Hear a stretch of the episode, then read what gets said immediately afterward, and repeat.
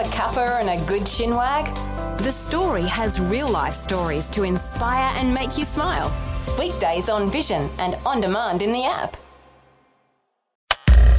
Audio on demand from Vision Christian Media.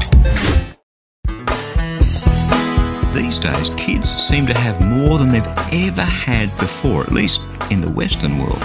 But with all the technology and affluence that's increasingly coming their way, well, there's one thing they've lost, many of them. It's the attention of their parents, and they'd give anything to get that back.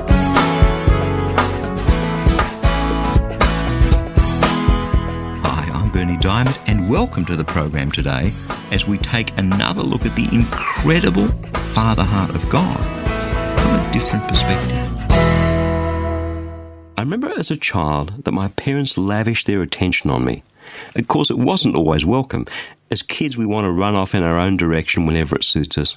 Part of growing up is coming to grips with boundaries and discipline. Had an interesting discussion with a friend of mine who works as a relief teacher in some of the wealthiest private schools in Australia. Many of the children are picked up and dropped off by chauffeurs. These children have everything that money can buy the latest toys, the latest gadgets, the best mobile phones more disposable income by way of pocket money than many families have to live off in the developing world for a year. And on top of that, they live in fantastic houses with amazing views and more rooms than anyone could ever imagine. I remember her telling me the story. She said, It would blow your mind, but, and there's inevitably a but, she said, the one thing that many, many of these children don't have is their parents' attention. They come home to empty houses, they go to their rooms, they chat with their friends online, but they hardly ever see their parents. In fact, they may as well be orphans. And she told me of the deep pain in these children's hearts. They have everything, yet in their heart of hearts, they trade it all for some attention from their parents. How incredibly sad. And you know something? If God holds himself out to be our Father, then unless he gives us his attention, he's no better than the wealthy parents of these kids I've been telling you about.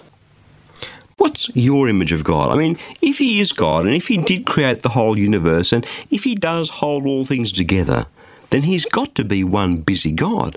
I mean, as well as the 6.75 billion people alive on the planet today, he's got a trillion trillion stars to worry about, not to mention those people who've died and gone to be with him. And because we're so often too busy to make time for God, be honest, many people are, it's easy to start getting this idea that God is just far too busy to worry about the little ups and downs in our lives. I met so many people who don't take their needs to God in prayer because they're carrying this picture of God around in their heads that says, well, you know, he couldn't be bothered with that. He's too busy, and my need is too small. Let me take you back to being a kid for a while. Do you remember the little disappointments? You know, when, when the other kids at school perhaps made fun of you, or, or your pet caterpillar died, or your, your favourite toy broke. Looking back on those now as an adult, we smile and we see how trivial those things were in the scheme of things.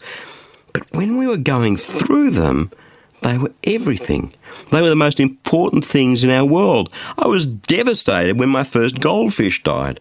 I was devastated when other kids poked fun at me because I couldn't run as fast as them.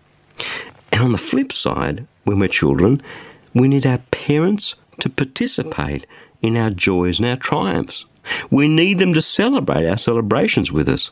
That's why kids' birthdays are just so important. That's why praising children is so important. Children need their parents' attention. And actually, when we grow up, it's the same thing. The, the person who sneered at us and who belittled us at the office today, the difficulties and the triumphs of life, we need someone to share those with, don't we? But does God notice? Does God share in those little things with us? Or is he too busy, not really interested? Come on, in your life, what's the answer to the question? Jesus was talking to people about their fears and concerns one day.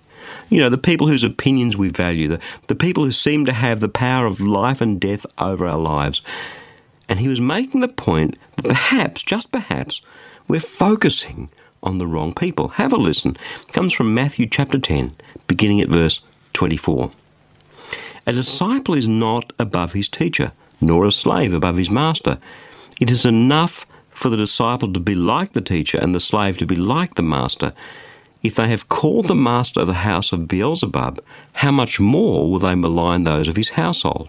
So, have no fear of them, for nothing is covered up that will not be uncovered, and nothing is secret that will not become known. What I say to you in the dark, tell in the light, and what you hear whispered, proclaim from the housetops. Do not fear those who will kill the body, but cannot kill the soul. Rather, fear him who can destroy both your soul and your body in hell. So, Jesus is saying to us, look at all these people who seem to have the power today, who laugh at you for believing in Jesus, who poke fun at you and malign God's people. Stop worrying about them. One day, their deeds will be uncovered. One day, they will get their comeuppance. The one that you should really be worried about, the one that you really need to focus on, is God, because He has the power of eternal life and death over you. But then, in a sharp twist, something that Jesus often did when he was speaking, he hit people with the completely unexpected to tell them what God was really like. And this is what he says straight on from talking about God that can destroy your body and soul in hell. He says, Look, aren't two sparrows sold for a penny? Yet not one of them will fall to the ground apart from your Father. And even the hairs on your head are all counted. So don't be afraid. You are of more value than many sparrows. See, there it is. We think that it's all about the people in this world and that God's too busy, but the attention that God pays to us. He knows how many hairs we have on our head. We're so busy focusing on all these other people who don't matter, and all the time, God's eye is on us. In many parts of the world, sparrows are a pest. They're in plague proportions. So not only are they worthless, they're worse than worthless. When it comes to the animal kingdom, they're quite a way down in the pecking order. That's why Jesus chose them for this example. And he tells us that when one of them falls to the ground, imagine this little sparrow flying along and all of a sudden has a heart attack and plummets down into the dirt. God notices that. Nothing escapes his attention. How much more are you worth in his sight? Infinitely more. And yet we delude ourselves into thinking God doesn't notice the little things in our lives. He doesn't pay attention to our tumbles and our triumphs. Get out of here, Jesus is saying. Th- that thinking completely misses the point. Get your focus off people, get it onto God, and you'll see that He doesn't miss a thing. Not a thing. In fact, just in case you don't get it, how many hairs do you have on your head? Well, have you counted them? God has. God knows. He can tell you in an instant how many hairs you have on your head. That's how much He's into the detail of your life. That's how much this God who created the whole universe lavishes His attention on you. That's what Jesus is saying here, folks, to you and to me. When we stop long enough to hear His heartbeat for ourselves, what we discover is a God of such incredible power, a God above all on one hand, but a God who is closer to us than the deepest secret of our hearts.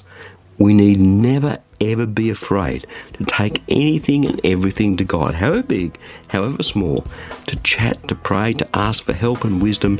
He's an amazing God. No job too big, no job too small, down to the very last hair that's numbered on our heads. That's God.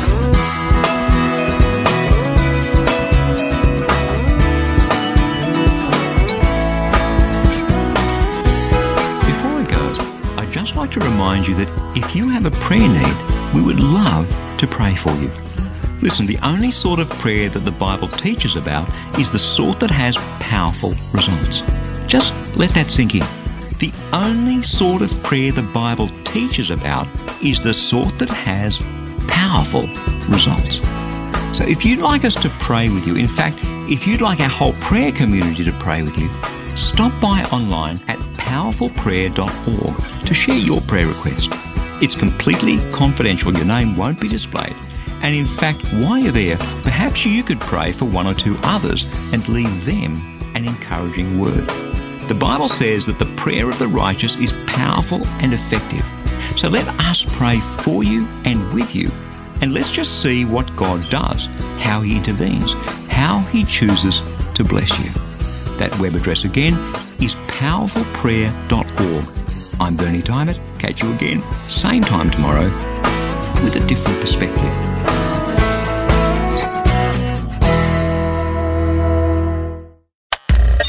Thanks for taking time to listen to this audio on demand from Vision Christian Media.